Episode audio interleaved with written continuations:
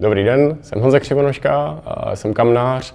A to znamená, že stavím lidem kamna, která funguje jako srdce domu a kromě toho, že ten dům musí celý vytápět a technicky to musí fungovat, tak kamna musí být krásná a opravdu je to jako střed rodiny a člen, člen domácnosti. Milí přátelé, dovolte mi, abych vás přivítal u dalšího z našich rozhovorů na téma, jak podnikají profesionálové. A dneska mám pro vás jeden z nejlepších podnikatelských příběhů vlastně v celé tady české finance ekonomice.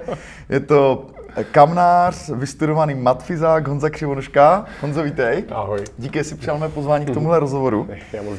Uh, jak už jsem naznačil, ty si vlastně vystudoval v obor, který je vysoce teoretický a skončil si vlastně u oboru, který je úplně maximálně prostě rukodělný, řemeslný a praktický.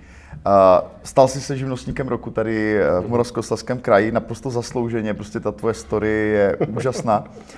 A kdybychom to mohli trošku zmapovat, jak jsi se vlastně k tomu dostal, jako co tě vlastně k tomu přivedlo, jaká byla ta tvoje cesta k tomu mm-hmm. řemeslu? Mm-hmm. Jo, je ta story jako poměrně dlouhá, ono to začíná už možná pojďme na to, pojďme v dětství, v tom, jak člověk jako vyrůstá. Aha. Já jsem z malého města a Aha. máme chalupu v Beskydech, kde jsme trávili velkou část dětství a už někdy v 15 jsem se dostal k tomu, že jsem dělal jako, začal jsem s mojí mamkou dělat letní tábory a u toho mě přišlo, že to je vlastně ta nejlepší věc, dělat něco jako týden, co má smysl je to zajímavý, nejzajímavější část jako roku, jo, takže jsem si uvědomil, aha, ty, a já asi v životě budu potřebovat dělat věci, které prostě mě naplňují a, a jako finance jsou jedna věc a druhá věc, aby to mělo nějaký jako smysl, aby mě to fakt bavilo. Takže mm-hmm. tam to tak trošku začalo a pak jako samozřejmě gymnázium, nějaký takovýhle, já jsem dělal matematické gymnázium, zase jsem měl štěstí. Bílovci. v Bílovci, ano. Mm. Měl jsem štěstí na lidi, potkal jsem zajímavé prostě zase storky.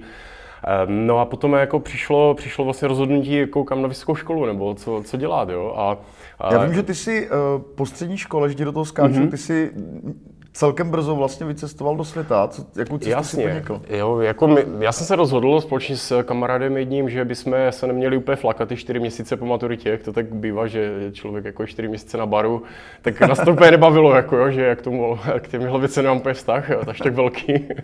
Takže jsme si řekli, jedem stopem a jedem do Skotska. Vybrali jsme si Skotsko z nějakého důvodu, prostě hmm. já nevím, jak přesně proč, angličtina, možná jsme věděli, že tam asi zhruba se bude dát najít nějaká práce, no a takže jsme prostě týden stopovali fungovali, to bylo martyrium jako šílené. Jako v té době cez jízdenka do Londýna stala asi 900 korun, jako jo, a my jsme se rozhodli, že tam budeme stopovat, což nám trvalo pět dní, absolutní nesmysl, ale to prostě bylo součást té, té vize, jakože zkusit něco zajímavého, něco, co jsme v životě nezažili. No, takže tam já jsem si dal tehdy takové vlastně skoro tříměsíční cestování s tím, že... Kam jsi ještě, kde, kam jsi ještě dojel? Dojeli jsme vlastně nejsevernějc, jako co se dá ve Skotsku, Orkney, ale mm, předcházelo tomu vlastně práce na jahodové farmě, prostě práce snů, jako.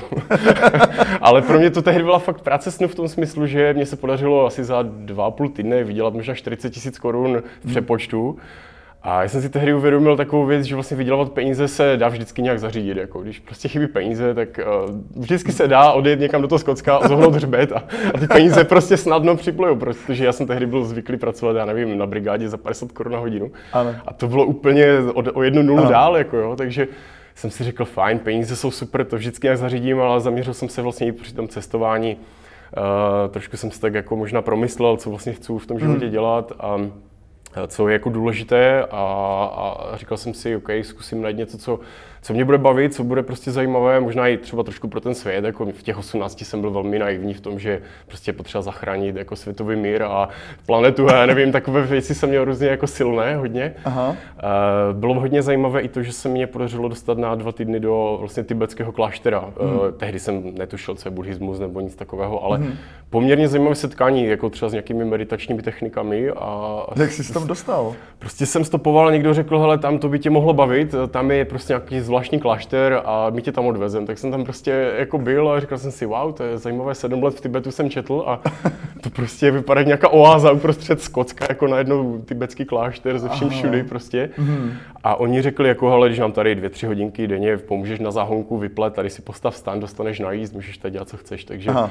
já jsem se tam naladil na ten jejich režim v pět ráno, prostě byla začátek nějakých modliteb, tak jsem si tam ty cinkátka jejich buddhistická krásná jako užil a nějaké meditace tam byly. Potkal jsem zajímavé lidi samozřejmě, se kterými po večerech jsme se tam hmm. tak jako uh, bavili a A mám pocit, že v těch 18, když tohle potkáš, jako po tom, co gymnázium není většinou až tak jako zajímavé, že by člověk mm. měl tam nějaké výzvy zásadní, které by ho někam posouvaly. Jako, jako nechci říkat, že ten Bílovec byl nějak špatný, to ne, spíš mm. jako děkuji tomu gymnáziu, že bylo to perfektní na, na ty poměry, co vůbec je možné v Čechách.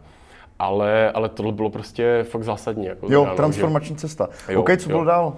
No a potom přišlo vlastně rozhodnutí jít na matfis, protože mě na konci toho Gimplu hodně bavila astrofyzika, tak jsem si říkal, matfis je poměrně těžká škola, aspoň se to tak říká, eh, bylo to v módě chodit na matfis z našeho gymnázia, tak jako nevím vlastně, co chci dělat, ale půjdu na matfis, protože to vypadá, že to je těžké, tak eh, neudělám špatně, jako. takže Aha. nebylo zatím nic takového konkrétního a pravděpodobně z tohohle důvodu já jsem z toho matfizu, ukončil, ukončil jsem to vlastně bakalářským studiem, jako tím, že jsem napsal bakalářskou diplomku a státnice a pak jsem přes přestoupil na navazující magisterské studium, možná jako jinou školu se stejným oborem, ale už to bylo takové jako poměrně jednodušší oproti tomu matfizu. Protože jsem si uvědomil už v tom třetí, jako mě bylo jasné, že nejsem ten vědec, vědec. Mm. Uh, nebaví mě ta kariéra vědecká v tom, že jako v 35 z tebe udělají docenta a potom jo. Jo, postdoky a cestování. Prostě nechtěl jsem to, ale bylo to z toho důvodu, že už v průběhu toho matfizu jsme si založili občanské združení s kamarády v Beskydech, jsme začali se orchideové louky, začali jsme dělat takové tábory a do toho řemesla jako na amatérské úrovni prostě vyrobit si lžičku a něco ze dřeva a mm. vložně jako forma odreagování se od té teoretické fyziky.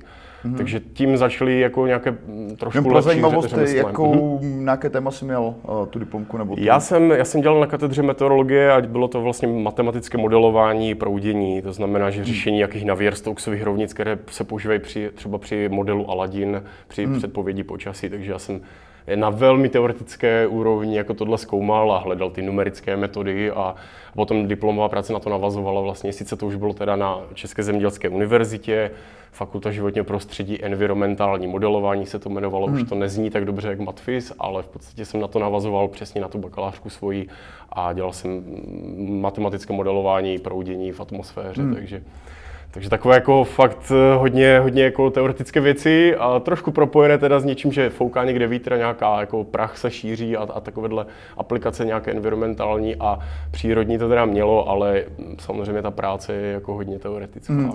Přišla po té škole zase další nějaká transformační vize nebo cesta, hmm. nebo něco, co tě teda přimělo úplně otočit kormidlem a vlastně dostat se k tomu řemeslu? Hmm. Nebo... Eh, já jsem se spíše rozhodl ne až tak jako něco hodně změnit nebo transformovat, ale spíše prohloubit ty své neziskové aktivity, které jsem měl a které byly hodně odsunuté na bok, protože v Praze prostě jsem studoval a hodně mě to bralo času.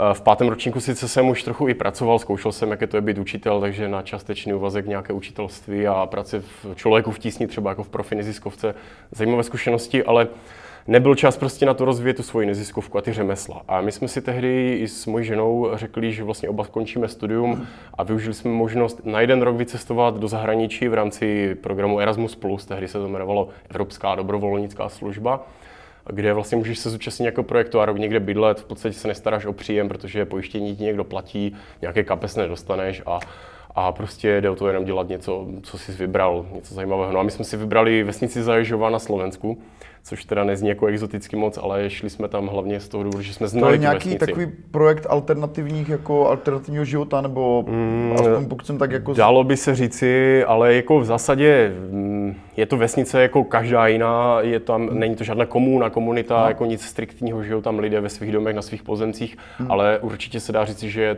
ty nově přistěhovalé lidi, už od roku 94 se tam stěhují vlastně lidé, kteří mají asi společné trošku hodnoty v některých věcech, hmm. jo, že vztah eh, k životnímu prostředí možná, eh, vztah ano. k alternativně napojení na ty neziskovky, dejme tomu. Takže je to tam více možná provázané, ten život v té době, tam bylo možná 50-60 třeba lidí, dneska jich tam možná už 100, 120, jo. Velice se to rozrostlo. Já jsem byl u toho, když škola, kterou tam založili, měla pět žáčků, všichni se smáli, že to je úplně nesmysl. Dneska ta škola má 25, možná 20 li, eh, studentíků malých, jo, do 5. do 6. třídy, už hmm. bude mít vyšší stupeň.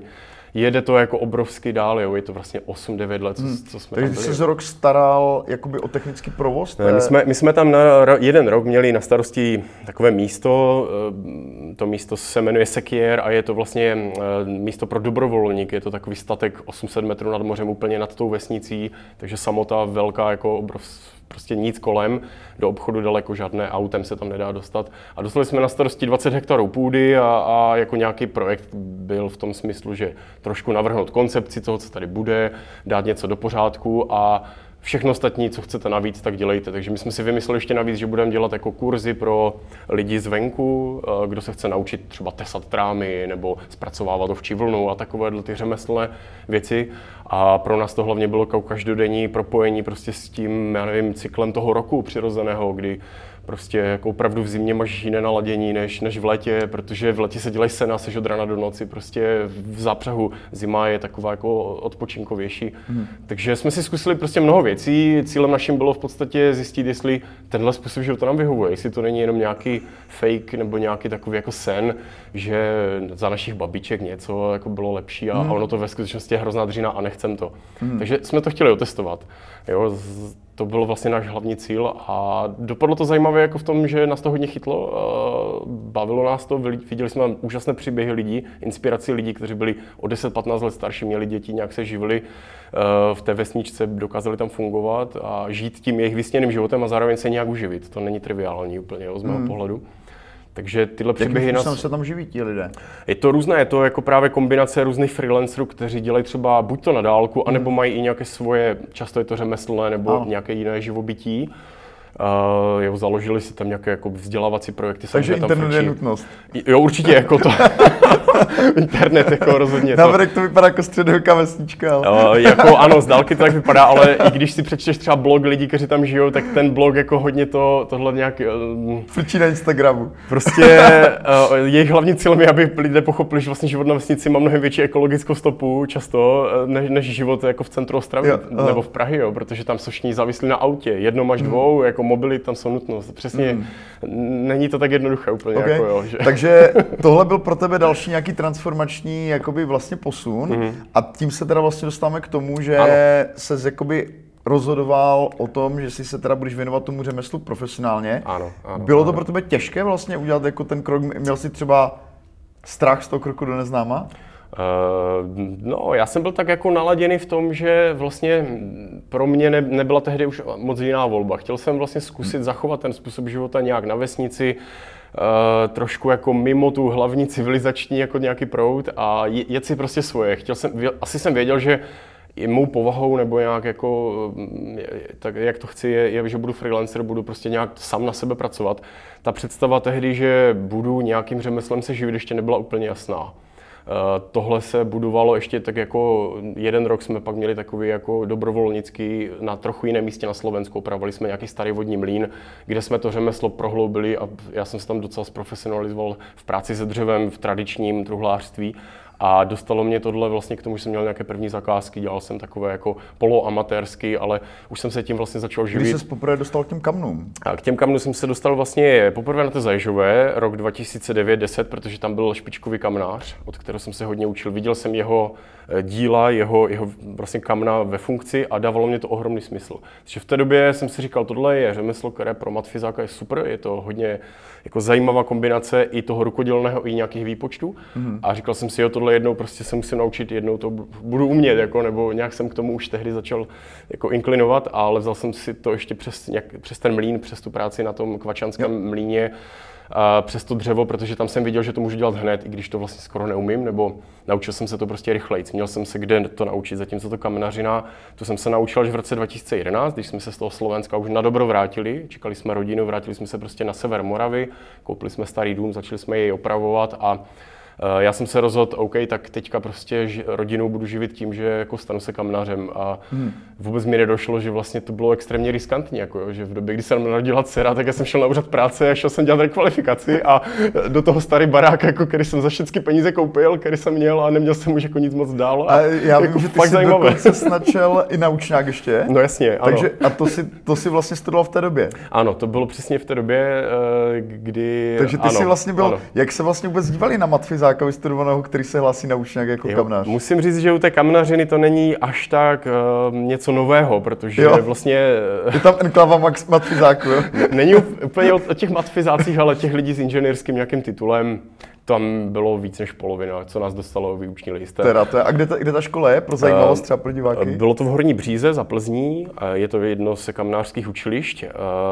Jedno je ještě v Praze, jedno v Ostravě, ale v té době v Ostravě se to nějak zrovna neotvíralo, hmm. tak já jsem si řekl, zase prostě taková trochu moje bláznivá povaha, že někdo by řekl, že za Plzeň jezdit skoro 500 km jako fakt nebude, jako jo, ale... Kolik dní eh, v měsíci tam Uh, ono to bylo tak zkrácené, nebyl to klasický učňák, bylo to na jeden rok, byla to rekvalifikační kurz, ale intenzivní v tom smyslu, že vlastně je každý druhý víkend pra, prakticky. Hmm. To znamená tři dny. Jo tři dny za 14 dní plus teda dvakrát až třikrát za rok tam byly nějaké praxe, sedmi až deseti denní, hmm. kdy jsme teda se učili něco prakticky dělat. No, nebylo to teda na vysoké úrovni moc bohužel, ale, ale něco málo jsme se naučili prakticky. A zase pro mě tam bylo mm, zajímavé to setkání, eh, inspirace vlastně od těch učitelů. Ten, to učiliště založili kamnáři, to nebylo jako, že někdo z hmm. ministerstva školství chtěl tento jo. obor, to založili kamnáři, aby vůbec tento obor se nějak jako rozvíjel mm-hmm. a aby jsme si vychovávali mladé lidi. Takže ti lidé, kteří tam učili, mě velmi inspirovali a viděl jsem, že se to dá tak dělat, tak jak jsem viděl i na tom Slovensku od toho kamnáře a že se to může stát realitou a jako byl jsem tehdy tak jako natolik sebevědomý, možná bláznivě, že jsem si řekl, já to taky dokážu, nebude, nebude s tím žádný problém, a. jo. A v průběhu toho studia jsem zkoušel kamna nějaká stavit u sebe doma v tom starém domě. Eh, nabalili se nějaké první zakázky skrz možná nějaké neziskovky vlastně, že tamhle chtěli něco zadarmo skoro udělat, tak jsem to šel udělat. Kamarádka mého otce taky chtěla něco, nějaký kachlový sporák, tak jsem to šel udělat. Řekl jsem mi to na rovinu, že se učím, takže jí to udělám jakoby zadarmo za materiál. Ona řekla, jo, mě to nevadí, dělej to, jak dlouho chceš a hlavně, že to bude hezké. Tak OK, tak výzva přijata a, a prostě šel jsem do toho. Takže to byly takové začátky. Samozřejmě jako to, co jsem tehdy dělal tři týdny, tak dneska udělám za tři dny dejme tomu. Jako opravdu je to neuvěřitelné. Na začátku člověk víc přemýšlí, kouká do toho, neodváží se třeba ty, ty věci hned jako nějak udělat a pak je rozbít, překopat. Je to opravdu, to řemeslo je hodně o detailech totiž. Jo. V hmm. podstatě tak kamenářství vychází. Ty navíc se... neděláš krby, že? Ty děláš jen kamna. Já právě nedělám krby, já jsem se rozhodl už na začátku, to bylo taky poměrně ale těžká vlastně věc, že nemáš práci nebo nemáš ty, ty, ty zakázky natolik, co by se chtěl, aby se zuživil na celý rok a aby zuživil třeba opravdu domu a celou rodinu, ale vole ti že chtějí krbat, ty teďka řešíš, jako jestli to uděláš nebo ne. Já jsem si tehdy řekl, ne, nebudu to dělat, protože prostě když budu dělat krby teď na začátku, tak je pak budu dělat pořád. A, a jako kdyby lidé to budou po mně chtít a, a já budu fungovat Aha. stejně jako ostatní kamnáři, kteří říkají, no já bych taky chtěl dělat kamna, ale pořád chtějí lidi ty krby, jenomže jejich webové stránky jsou plné krbu, takže je jasné, že prostě ty krby jako tam lidé budou chtít. Takže já jsem se snažil profilovat prostě tím směrem, že... Takže ty jsi měl velice vlastně jasný fokus na to, jo, že to jo. tvoje dobré jméno bude prostě v tom kamnářství a bude prostě jo, asociované jo, s tady touhletou Já jsem prostě chtěl dělat jako těžké stavby v tom smyslu hmota těžká, ale zároveň komplikované, co se týká funkce. Systémy aby to dlouho hřálo, aby to byla prostě poctivá kamna, která se musí i vymyslet, promyslet, není to jenom nějaký prodej, prostě krbová vložka, obestavím to za dva dny, jedu domů, hotovo. Hmm. Tenhle způsob mě nevyhovoval, ani jsem nevěděl vlastně, jak ho dělat, protože jsem nebyl v tom jako ponořený naplno. Já nevím doteď, jak udělat pěkný krb, jo? to je řemeslo úplně jako jiné. Jo? Já to nechci zhazovat, že krb je horší. Horší než to, co umím já, jo? to je ba naopak, to má zase svoje hmm. specifika, design je tam hodně důležitý, třeba přemýšlení o designu úplně jiné než u těch kamen. Jo?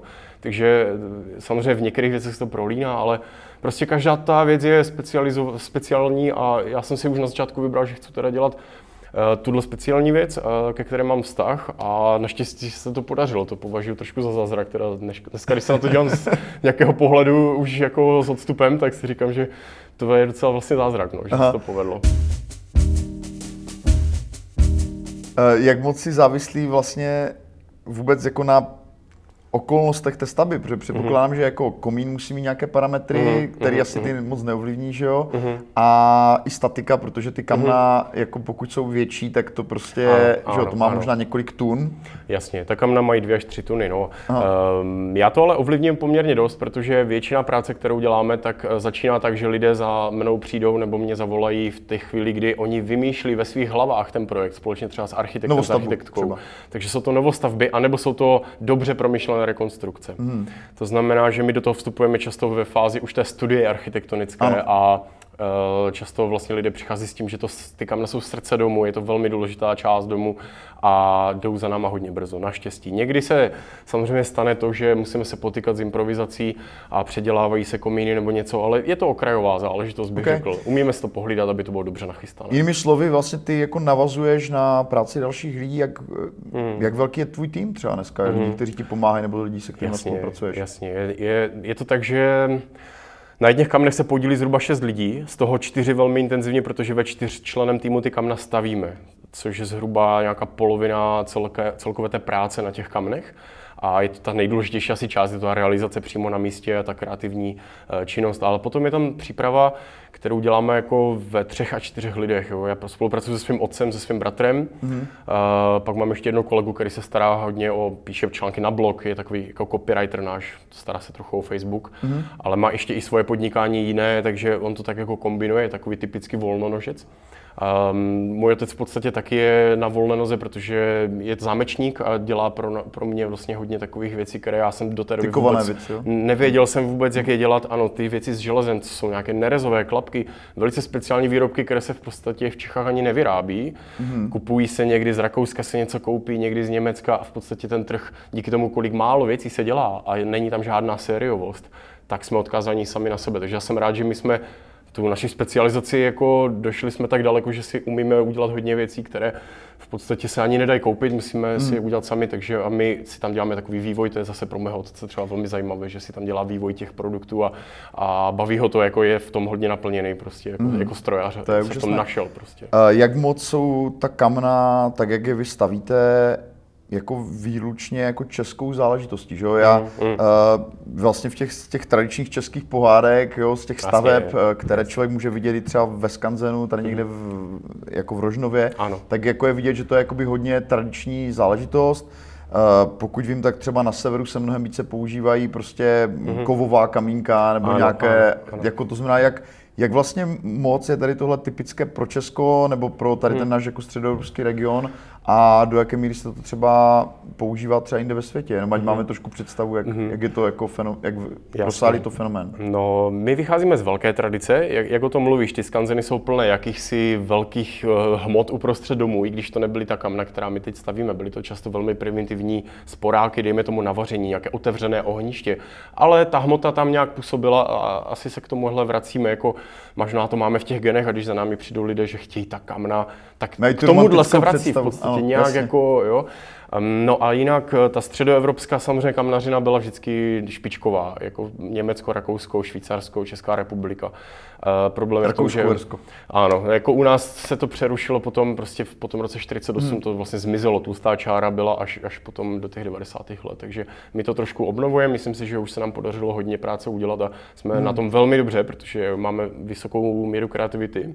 Hmm. Oproti třeba vývoji v Německu, i v tom Rakousku si na to kamnaři stěžují, že um, malinko se dostává to do takového jako přeprodávání hotových věcí mm-hmm. a, a vymýšlení produktů, které jsou velmi jednoduché a i, i třeba kamnář solista, který dělá sám, tak udělá tu věc, jako naháže na sebe nějaké bloky, které jsou předpřipravené Jo. a vytrácí se z toho trošku to, ty výpočty a ta, to kouzlo, všechno se to už jako dělá jinak. No. Jak je na tom tady tenhle ten systém z hlediska nějaké té ekologické stopy, ty jsi byl hodně Mhm. angažovaný že, v těchto těch eh, věcech, takže jak, jak, jak vlastně to topení dřevem, jak Ano, na tom je, ano, že? protože ano. to je vlastně jakoby na tom možná to nejvíc jako kontroverzní v konečném důsledku, že, jo? že oproti No, jasně. jako Dá se to třeba jakoby instalovat do nějaké pasivní stavby, jo, která prostě má Mhm. Ano, jako na ano. těch emisích jako dobré, jo, jak, jak Jo. vlastně na tom Ano, tohle? zaj, zajímavé je to, určitě to umíme i do pasivních staveb, i když tam je to s velkým eh, jako ot- otazníkem nebo spíš možná vykřičníkem a nároky na Hmm. přípravu technickou, protože musí to být velmi dobře nadimenzovaná, aby nešlo k přetápění a k nějakým Ano. jako problémům. Uh, ale to je jako, mm, dá se to prostě zařídit. A já mám velkou radost hlavně z toho důvodu, že mm, ta kamena vlastně mají velmi kvalitní ohniště, takže to znamená, že účinnost těch kamen je poměrně vysoká. Často máme od lidí takové jenom zhrub, hruba odhady, že prostě oproti jejich původním krobovým kamnům, ve kterých tři roky topili jako provizorně, než třeba ta kamna se postavila, tak mají poloviční úsporu paliva. Takže v hmm. tomhle je to, myslím si, že výborné. Vidíme i na těch ohništích třeba z ohniště se vynáší popel jednou za půl roku, což indikuje to, že se dobře spaluje a popel se tam téměř netvoří. Je to jakýsi ukazatel tohohle. Takže v tomhle mám velkou radost. Myslím si, že se potom ta kvalitní biotopeniště, takzvané, jak se říká těm kamnovým ohnišťům, dají srovnat s kvalitou těch Co to dobrých. biotopeniště? Je to takové jako označení, které vzniklo v Rakousku v 70. letech, ještě dávno před érou biopotravin. Teda. a vlastně šlo to k tomu, aby, aby ta ohniště měla vysokou účinnost, vysoké spalovací teploty, aby opravdu z toho dřeva jsme vyždímali prostě jako maximum, co to jde. Mm. Takže proto se tomu začalo říkat bio. Ten název není úplně špatný. Uh, a jako dá se říci, že i, i vlastně na Vysoké škole Báňské jsme měli s cechem kamnářem nějaké projekty, že se měřily emise, fakt na tvrdo se jako měřil v kalorimetrických komorách, srovnávali se kamena s jinými zdroji a uh, dá se říci, že s moderními automatickými kotly na dřevoplyn je to v podstatě srovnatelné mm. ohniště. Takže jako motor těch kamen um, je velmi dobrý. Uh, a tam ta ekologická stopa je jako výborná, co se týká emisí i co se hmm. týká spotřeby, takže v tomhle je to perfektní. Otázka je spíše, co s tím palivem, jestli dost dřeva máme nebo nemáme, jsou nějaké studie, že vlastně dřevo nám spíše dorůstá, musíme se spíš naučit s ním nějak hospodařit, hospodařit a ne ho všechno prodat tam a, a tak dále, a tak dále, to je asi složitější věc. Když jako. se vrátíme k té podnikatelské hmm. stránce věci, kolik taková kamna třeba stojí, hmm. kolik, eh, kolik je vlastně rozpočet běžný toho projektu a kolik takových projektů děláš za rok? Jasně. Nebo souběžně třeba